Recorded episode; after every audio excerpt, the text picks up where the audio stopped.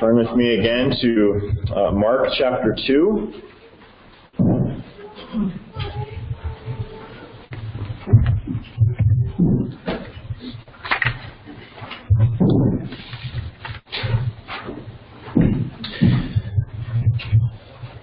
I'm going to read uh, verse 23 through uh, chapter 3, verse 12 this morning. So this covers two, uh, two different occasions where Jesus had a confrontation with the Pharisees about the Sabbath day. Uh, and then I won't particularly be focusing on uh, chapter 3, verse uh, 7 through 12 here. I've actually uh, referenced that passage a couple of times already. The themes of the, the crowds and Jesus and um, how they affect his ministry and, and also the, uh, the demons knowing and identifying uh, Christ um, and, and, who he is uh, as well. But our focus will be on uh, the two conflicts here over the Sabbath this morning. So Mark 2, uh, verse 23, this is God's holy, infallible word, so give uh, careful attention as it's read this morning. And it happened that he was passing through the grain fields on the Sabbath, and the disciples began to make their way along while picking the heads of grain. The Pharisees were saying to him, Look, why are they doing what is not lawful on the Sabbath? And he said to them, Have you never read what David did when he was in need? And he and his companions became hungry. How he entered the house of God in the time of Abiathar the high priest and ate the consecrated bread, which is not lawful for anyone to eat except the priests. And he also gave it to those who were with him.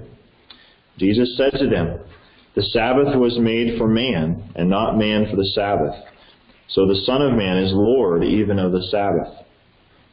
He entered again into a synagogue, and a man was there whose hand was withered. They were watching him to see if he would heal him on the Sabbath, so that they might accuse him. He said to the man with the withered hand, Get up and come forward. And he said to them, Is it lawful to do good or to do harm on the Sabbath, to save a life or to kill? But they kept silent. After looking around at them with anger, grieved at their hardness of heart, he said to the man, Stretch out your hand. And he stretched it out, and his hand was restored. The Pharisees went out and immediately began conspiring with the Herodians against him as to how they might destroy him. Jesus withdrew to the sea with his disciples, and a great multitude from Galilee followed, and also from Judea, and from Jerusalem, and from Idumea, and beyond the Jordan, the vicinity of Tyre and Sidon. A great number of people heard all that he was doing and came to him. And he told his disciples that a boat should stand ready for him because of the crowd, so that they would not crowd him. For he healed, he had healed many, with the result that all those who had afflictions pressed around him in order to touch him. Whenever the unclean spirits saw him, they would fall down before him and shout, You are the Son of God. And he earnestly warned them not to tell who he was. We'll end our reading there this morning. I, I look back with some uh, regret on uh, classes that I took in high school, even in college. Um, not not all of them, but many of them. Um, I would like to take them again with a different uh, attitude uh, and approach. Um, too often, my attitude was uh, my approach was simply to get a certain grade, or my my thought was, what what am I allowed to do in terms of work or behavior, or what what am I not allowed to do? What can I get away with, or what's what's the minimum number of things that I have to do um, in this class, or to, to, at least to get the grade that I wanted to get? It, it wasn't a uh, a total disdain for rules uh, requirements on my part, just a very self-centered um, approach, and and really a rather ungrateful attitude towards um, the, the blessing of these classes that I had. If my attitude had been, um, what what ought I to be doing? Not just what can or what I, what can't I do or what can I get away with, but what ought I be doing to get the most out of this class? How can I honor the great blessing of this privilege? Uh, how can I honor the work and the preparation of the teacher? Um, if those were my questions, I, I, think I would have had massively greater benefit, um, many, much of the time, um, than my minimalist, uh, utilitarian uh, self-centered approach to classes at, at some times. Uh, well, I think that uh, it can be very similar with uh, our approach to the Sabbath day or the, the Lord's day, uh, the Christian Sabbath. Um, it's easy to approach simply with questions of, you know, what are what are the rules? What am I allowed to do? Not allowed to do? Um, what can I get away with? That's a, again a deeply narcissistic, self-centered uh, approach to the good gift of the Lord's Day. Um, ironically, it's given by God as a day particularly to be God-centered. We, we ought to be asking, what ought I to be doing uh, on the Lord's Day? What, what is it for? Uh, not just what, are, what is the checklist or what are the rules or what are the don'ts. Uh, what is it for? How can I honor and use this great gift uh, and the God who gave it um, to the fullest? Uh, well, there's a similar attitude in the Pharisees here to the, the Sabbath day, um, the Old Testament Sabbath um, in their approach. They approach Jesus with this, uh, again, ironically, uh, man centered questions and charges. Uh, against him. And Jesus responds with a challenge effectively that they would consider their attitude and their understanding um, of the Sabbath and, and know him as Lord of the Sabbath. Now, for the again for the New Testament church, for the church today, um, the Sabbath is observed on uh, the first day of the week, and we call it the Lord's Day. The New Testament calls it the Lord's Day. Uh, that's that's from the Bible, and, and uh, so we're going to be considering as we consider Jesus' conflict here of the Sabbath. We'll be thinking about uh, application to today, to Sunday, to the Lord's Day. Um, uh, and how we think about it and, and, approach it. And so I want to issue essentially the same challenge to you this morning that you would examine your practice, your uh, attitude uh, towards the Lord's Day. Is Jesus the Lord of your Lord's Day? Are you both guarding it and uh, using it positively uh, for His sake uh, and your benefit as He designed? So let's consider the first uh, conflict here, the first charge against uh, Jesus. Uh, this is these are uh, two among um, some other conflicts that Jesus had um, with the Pharisees on this topic. But in verse 23, it says, uh, sets the scene as uh, it happened that he was passing through the grain fields on the Sabbath, and his disciples began to make their way along while picking the heads of grain. So Jesus and his disciples are walking from one place to the next uh, in the course of his ministry. Um, and they're they're snacking as they go, essentially, right? They're they're picking heads of grain as as they walk and and eating the grain, um, the the wheat or whatever whatever it was. And verse 24, uh, the Pharisees, as so often it seems, they're, they're for some reason right there watching Jesus closely uh, to see what he will do. Uh, and they were saying to him, Look, why are they doing what is not lawful on the Sabbath? Um, now, it's interesting to know what, what is what is God's in light of this charge. What does God's law say uh, about what Jesus and his disciples are, are doing, perhaps? Well, for one thing, snacking as they were from someone else's crops while, while you're out and about on a journey is specifically uh, allowed in, in God's word. Okay, specifically permitted. Deuteronomy 23 uh, in addressing and applying God's law and talking about, you know, how do we relate to other people's personal property and that kind of thing, says, uh, if you go into your neighbor's vineyard, and the context here is if you're out on a journey, right? Not not just if you're too lazy to make your own food or something like that, but if you're if you're out and you're in need, you may eat your fill of grapes as much as many as you wish, but you shall not put any in your bag. If you go to your neighbor's standing grain, you may pluck the ears with your hand, but you shall not put a sickle to your neighbor's standing grain. Okay, so you're allowed to snack from someone else's field if you're out on a journey. There, you know, there were no McDonald's or anything else to, to stop and uh, get some food from. Um, it, it, specifically prohibits, uh, you know, stuffing your pockets or, or uh, filling a basket, something like that. Um, in, in Florida, we lived across the street from a a U-Pick blueberry farm, and they had essentially the same policy. At least the first few years they were open. While you were, you, you'd, you'd pick, they'd give you these white buckets, and you'd fill the bucket, and they'd weigh it when you leave, um, and and you'd pay by by the pound. But they they said you could you could eat the blueberries while you were picking blueberries, and they didn't weigh you on the way in and the way out. Right? Uh, thankfully for for my kids.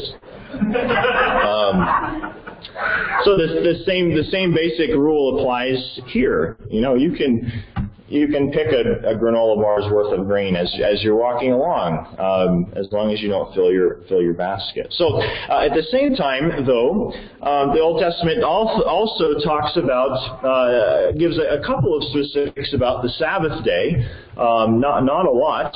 Uh, but Exodus 34, in applying, uh, implying the Ten Commandments, says, Six days you shall work, but on the seventh day you shall rest. In plowing time and in harvest time you shall rest. So there's, there's a prohibition against harvesting, on, uh, specifically relative to the Sabbath there. Um, the day was to be set apart for for special focus, special use. It wasn't to be dominated by ordinary business, ordinary work. It wasn't to be, uh, you know, a, a, day of harvesting, um, uh, a day of plowing, or something like that. Um, and so, what are where does what Jesus and his disciples are doing fit in? Is, does it come under that prohibition? It doesn't seem like it would at all. It's really distinct entirely from from harvesting or, something like that, right? They're they're doing what what God's law gives pro, gives uh, allowance for um, in you know having a snack from your neighbor's field uh, if you're on a journey. So why why this very serious charge if it seems there's no prohibition at all in God's law uh, against what they're doing? That the Pharisees say it is not lawful. In other words, they, they mean it's sinful uh, what you're doing. Well, it's unlawful by their own rules, uh, not not necessarily by the law of God. Um, the Mishnah is an ancient Jewish doctrine. It, it is a collection of um, Jewish traditions that would have reflected a lot of what the Pharisees would have practiced. The Mishnah includes uh, many of their, their traditional rules, and, and for the Sabbath, the Mishnah includes 39 rules, 39 prohibitions, or cat, in, in six different categories of uh, of work, things that you couldn't do on the Sabbath. So it talked about how much you could stitch, you know, how many stitches you could do on the Sabbath, how many paces you could walk. It's 1,999 uh, which is only several hundred yards.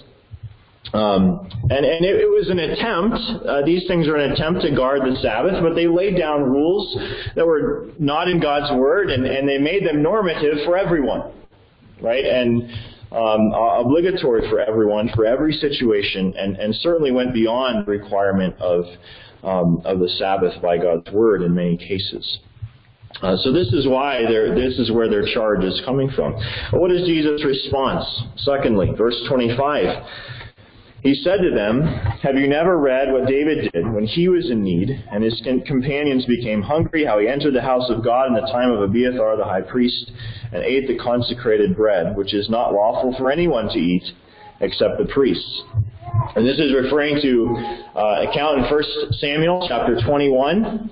Uh, just after, you recall, David and, and Jonathan had um, set up their little uh, signal, right, by which Jonathan was going to figure out if Saul still wanted to kill him, and he was going to let John, David know out in the field, and he confirmed to David, yeah, Saul's still angry, he's still going to try to kill you. So David is is fleeing now immediately after that. And Saul's chasing him, trying to kill him, and David has a few men with him as well.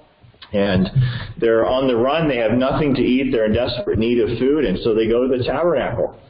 And the only food available at the tabernacle, apparently at that time, um, that on that day or, or whatever, was the, the showbread. Right? There were these 12 large loaves of bread that sat in the tabernacle, uh, 12 for the 12 tribes of Israel, and, and signified the the, the life-giving presence of God with His people. Uh, makes this thing of, of, Jesus saying, "I'm the I'm the bread of life."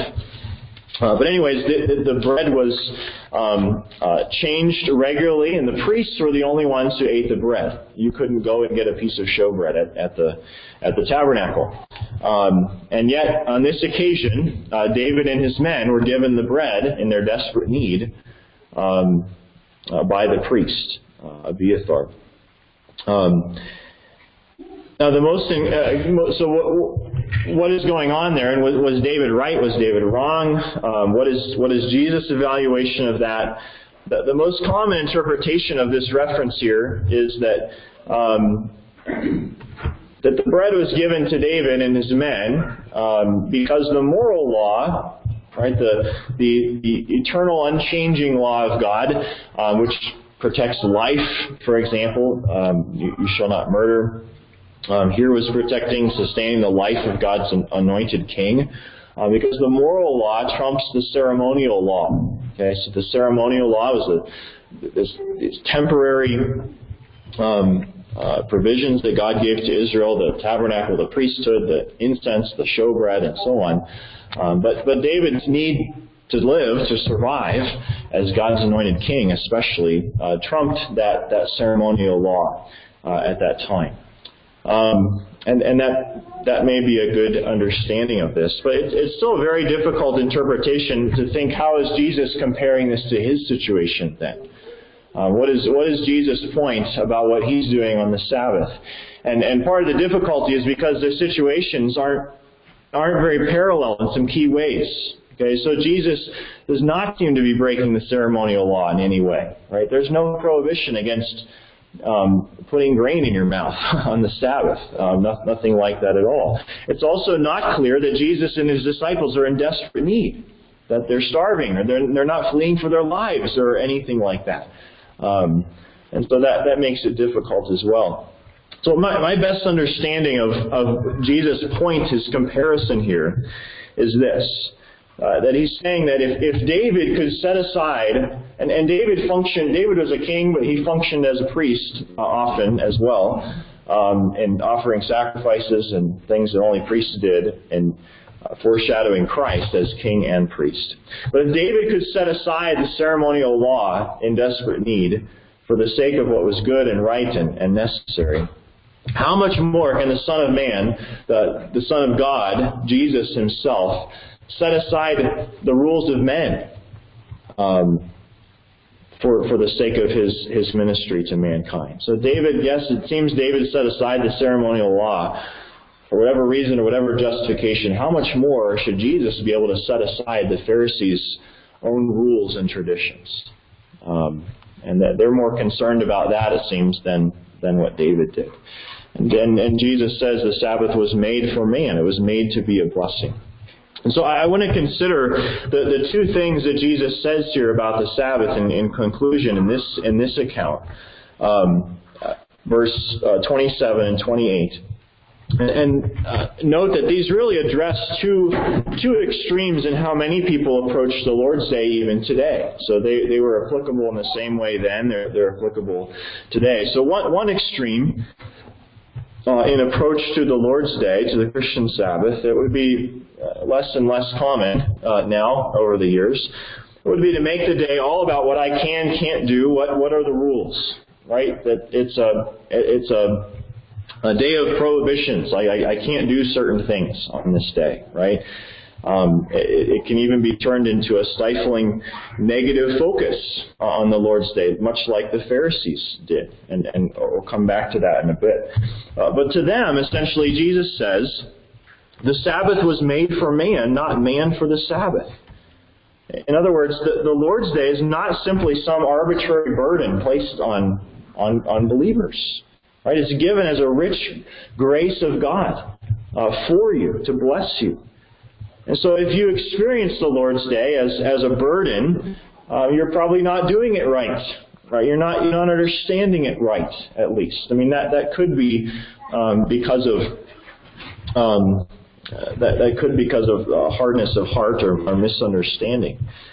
But people like like the Pharisees can be guilty of, of this kind of legalism, trying to make uh, black and white distinctions, black and white rules that cover every situation that are binding on everyone.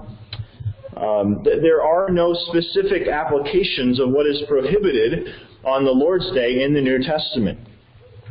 And contrary to some people's opinions, for some reason, there are very few in the Old Testament either. Uh, specific applications. Uh, the, the Jews, again, made rules for how far you could walk on the Sabbath. God, the Old Testament doesn't give any specific applications like that.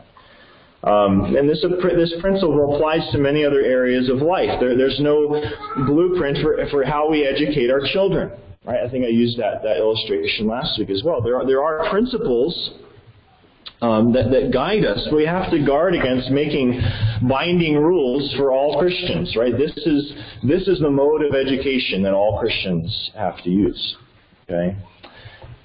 So that's the one extreme. On, on the other hand, uh, the, the other wrong approach to the Lord's Day, even today, is is to ignore. This would be the majority approach in, in modern American Christianity. To think it has no further significance, to think that it was uh, because it was made for man, that means we can simply do whatever we want with it. Um, you know, is Jesus softening biblical um, requirements for the Sabbath in, how he responds to the Pharisees? Um, sometimes this passage is interpreted that way, as if Jesus is saying, "You guys don't need to be ups, uh, uptight about the Sabbath. It's it's it's not that important anymore. It's it's passing away." But it's it's quite the opposite. Um, Jesus confirms the lasting significance of his lordship over the Sabbath, the principle of, of setting aside a day to, to the Lord, uh, to worship the Lord, and saying in verse 28, the Son of Man is Lord even of the Sabbath. I, I think what he's doing is restoring a right understanding, a right observation of this part of God's law. As Jesus often does in his conflicts with the Pharisees, as he does most explicitly in the Sermon on the Mount, right? He says over and over, You have heard that it was said, Right? Do not murder. Do not commit adultery. He's not saying those things don't apply anymore. He's saying you, have turned those those commands into uh, uh, outward, simple outward matters of obedience and, and checklists. It's, it's, it's, much deeper than that. Right? It's a matter of the heart. Um, you know, Jesus doesn't talk about the Sabbath here or anywhere else uh, like he does about things that are going to pass away, that are going to be fulfilled by his work on the, on, on the cross and in the resurrection. So when the disciples bring up the temple, he says, Yeah, the temple's going to be destroyed. People aren't going to worship here anymore. I am the temple, Jesus says. Uh, he doesn't say that with the Sabbath. He says, I am the Lord of the Sabbath. Uh, ongoingly uh, is the implication. So the, the, Pharisees were guilty, again, of a, a man centered approach to the Sabbath, making it simply about their performance of, of rules, of, of, of a list of don'ts. And, and we can be too if we um, if we define or use the Lord's Day for, for our convenience or for our purposes. Uh, Jesus is the Lord of the Sabbath. Uh, what that means in part is that you are not the Lord of the Sabbath. Uh, Jesus is the Lord of the Lord's Day.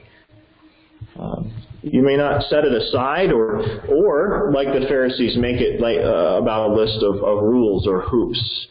Um, you may not redefine it. Uh, the Lord's Day was, you know, at one time, even in the United States, um, uh, generally, nearly universally uh, observed in some way, even in our civil laws in every every state. They were called blue laws. Um, that's been abandoned uh, largely, even in the church uh, in the United States.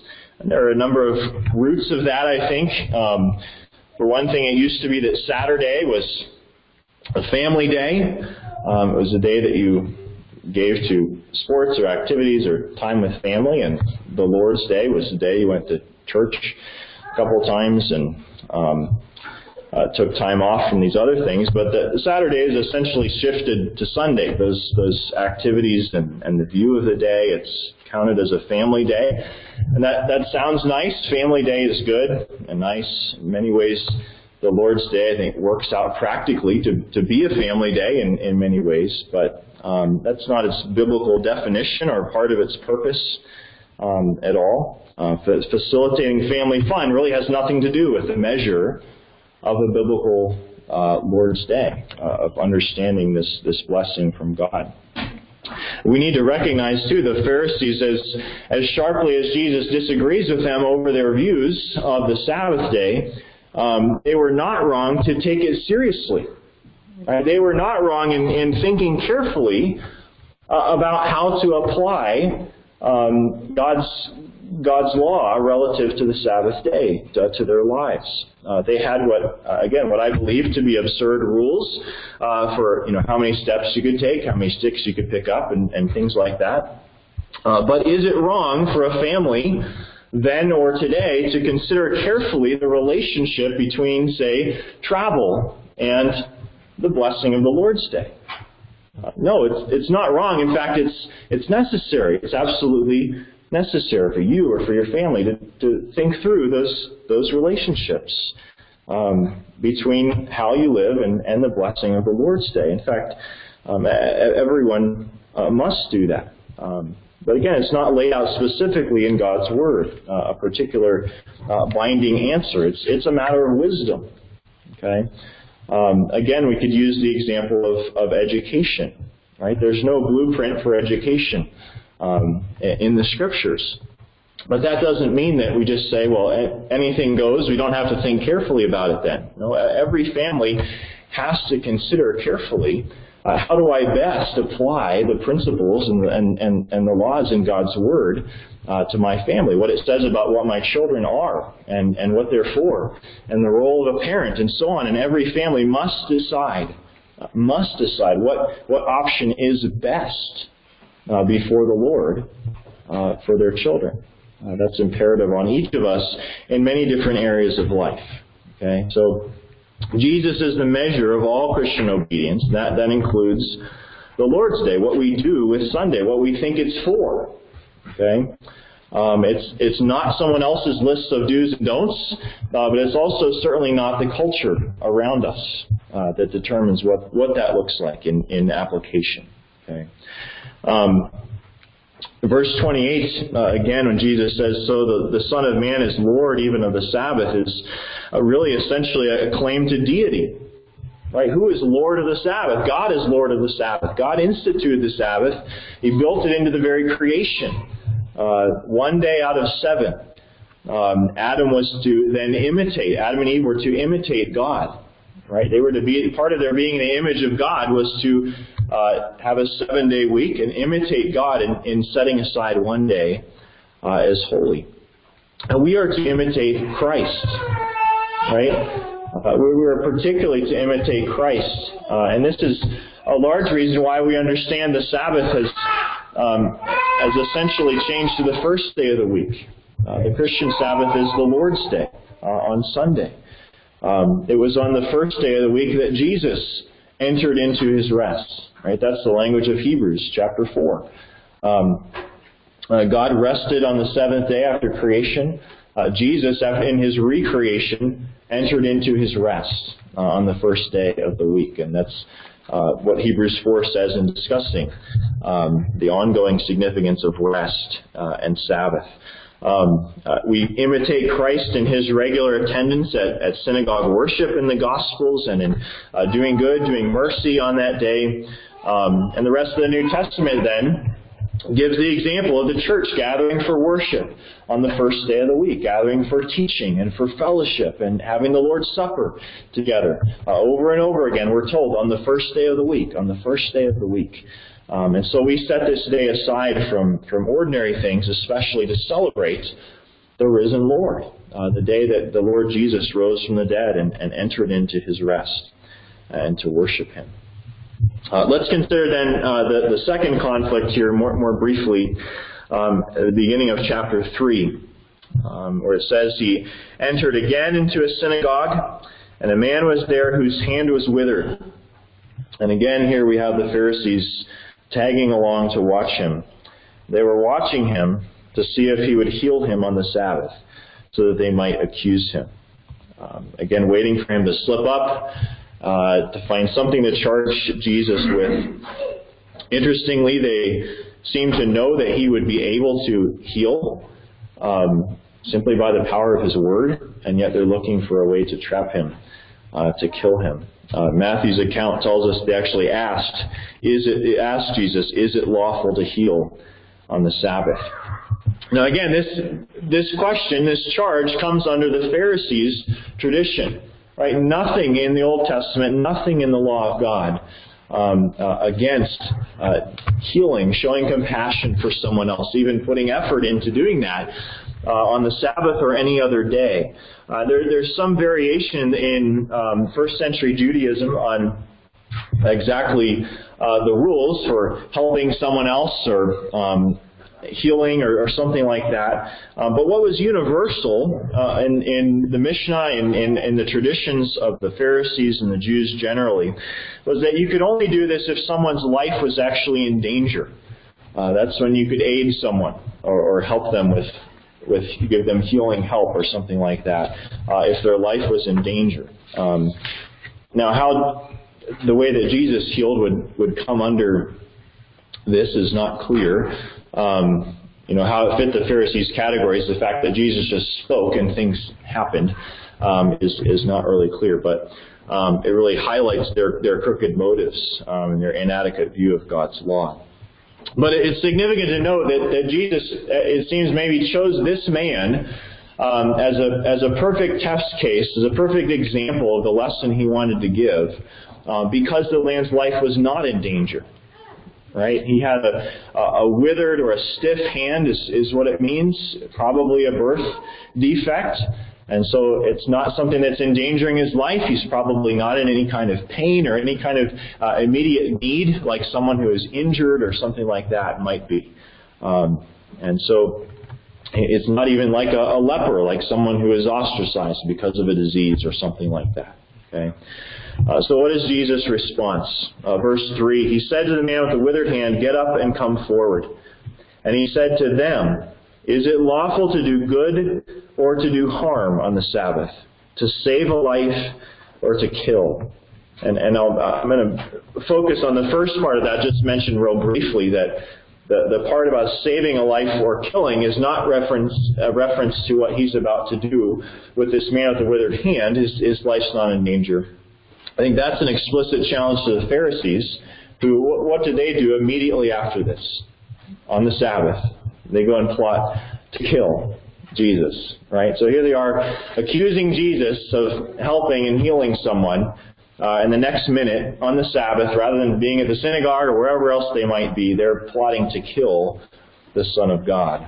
Okay, so it's a, an implicit challenge to them. But it says they kept silent. They, they couldn't answer him. And Jesus goes on to heal him uh, in verse 5.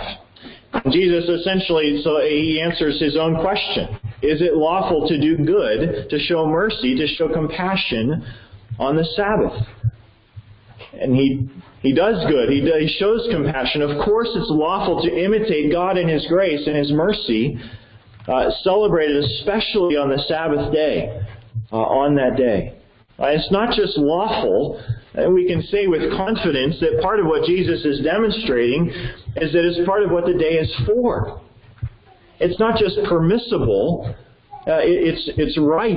It's part of what the day is for. That we could we could uh, see that in the Old Testament, for example, from uh, the, the Sabbath included Sabbath uh, weeks, Sabbath years, and even a Jubilee uh, uh once every 50 years, uh, a, a, mega Sabbath year, uh, if you will, which was a time for right, freeing, um, freeing slaves and giving land back to the poor and, and so on. Um, it was for showing kindness and mercy to the poor. Last week I read from Isaiah chapter 58, where Jesus is critical of uh, Israel and their practice of fasting. They're going through the motions of fasting and saying, God, why aren't you uh, automatically blessing us because of this?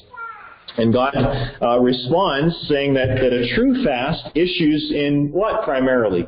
Compassion for others, right? Doing good to others. Um, that, that's a, a, chief evidence uh, of a godly, humble heart. But the other topic in Isaiah 58 is the Sabbath. Right? And God's challenge is to Israel turn from your pleasure on the Sabbath and do my pleasure, is the implication. And, and again, what is outlined in, that, in Isaiah 58 as God's pleasure is that his people would show compassion and do good to others, especially those who are, who are needy. And we see that example in Jesus in, in doing good and helping and, and showing compassion to others, uh, even, maybe especially on, on the Sabbath day. Um, I want to make this point that, that you must understand what God's institutions, like the Sabbath, like the Lord's Day, you must understand what they're for to benefit from them. Okay, what I mean by that is you have to see how both the, the rules, the negative prohibitions, work together with the positive purpose of the institution uh, to really understand it and benefit from it. So take uh, another institution of God as an example. Take marriage. Okay, um, there are there are prohibitions that guard marriage and its purpose. Right, they're very strict prohibitions. Right? You're not to give to your, yourself to anyone outside your marriage. Um, that you're not to abuse your spouse, right? Or, or uh, you know, we, we could go on. These are strict, serious biblical rules. Um, they're part of the, the design of marriage, uh, prohibitions. On the other hand, positively, uh, what is marriage for? It's for companionship uh, and, and love and sanctification. You're to show love and care and selflessness and provide for your spouse and so on. Uh, so you can't ignore one, one side or the other. Right? You can't just avoid what's prohibited. You can't just do what's what's what's positive, uh, what what the marriage is for positively, right? If you keep all the prohibitions, you don't sleep with anyone else, you don't abuse your spouse, but you ignore the positive elements of what marriage is for, loving and providing for and being a companion to your spouse. Well, you don't have a marriage, essentially, right? You've destroyed it. Um, it, it doesn't really matter that you're, you're uh, avoiding the prohibitions. Right? So the same applies to the Lord's Day. And the Pharisees were failing in this way. They were so concerned with, with sins of commission, right, crossing the lines of, of what you're not to do, and they, and they made all kinds of extra rules about that, that they were completely missing uh, the, the, the sin of omission. Right? This, this is what they were, uh, this is the sin they were committing. They, they weren't giving themselves to what the Sabbath was for. Even being willing to, to, to help someone, to show compassion in simple ways. Right, and later Jesus will challenge them on their even even on their, their worship, right, which which is a significant part of, of the Sabbath day as well. Well, it's easy again for us as well to think of uh, something like the Lord's Day, we could apply this to other areas of life, to, to marriage or other things, and, and just thinking, what am I not allowed to do? What can I get away with? Um, rather than what ought I to be doing positively? What is this for? Positively. And, and as I've already stated, the, the Lord's Day is first a, ga- a, day of gathering for worship, as we are here this morning. Um, that nothing is to get in the way of that. Uh, but also, we ought to ask, am I imitating Christ? Am I, am I serving, showing compassion? Do I know what the day is for uh, positively? Uh, not just setting aside uh, negatively ordinary um, activities and work and so on, as, as we should uh, in various ways uh, to make room for what the day is, is for positively. And Jesus in verse 5 says that he was, he was angry um, and grieved that they didn't get that part of the Sabbath. Uh, they missed that part. Um, so I want to ask you again, is, is your Lord's Day oriented towards God first and, and towards others in a way that honors and imitates God? Now, of course, we're always, in a sense, every day, we're always to be oriented towards God and oriented towards others and, and serving others. But, but especially on the Lord's Day, God has given this as a blessing, particularly to be free from the things of work and, and school and busyness and, and whatever it is, uh, largely that consume our other days to give ourselves to worship, but also an opportunity to give ourselves to, to serve and be with, be with others. What is, what is the goal of the Lord's Day? What is the goal of your Lord's Day? Um, maybe the goal is family time or physical rest or simply attending worship. Those are all uh, good things in and of themselves, but aren't part of the biblical goal or definition of, of the Lord's Day. The goal is, is first celebrating and anticipating the fullness of the grace of God and the risen Lord Jesus and as Jesus demonstrates here and elsewhere, and blessing others, doing good, doing mercy. Uh, it is good and right uh, to do that on this day. It's a day to be with and to bless other believers. That's part of the example that Jesus gives to us here. Um, just note that you know all, all of the holy days in the Old Testament um, that God gave to Israel, and, and the Lord's Day was the one that was built into creation long before Moses and, and the giving of the ceremonial law and so on. So this is the one that continues uh, today. But all of them were, were called feast days, right? Whether the Day of Atonement or, or a Sabbath or, or whatever, they were all feast days. There's, and I think there's no reason not to think of the Lord's Day, even today, in those same terms. As, as a, a feast day in, in the Old Testament sense. That's why uh, traditionally, in, in terms of one application of this, Although sadly not so much anymore, traditionally, it's been a day for hospitality within the church. Uh, you know, whether together as, as a church, and we're, we're hoping to do uh, that again soon together, have, have fellowship meals occasionally, or, or in people's homes. Uh, the Heidelberg Catechism that we're studying in, on Sunday evenings um, uh, calls the Lord's Day a festive day of rest a festive day of rest. That is, it's a it's a day of being with believers. It's a it's a, a feast day in a sense, a, a day of celebration. Um, the, and the emphasis on rest is not so much on uh, sitting around and doing nothing, right? But doing doing different things, resting in in the gospel rest.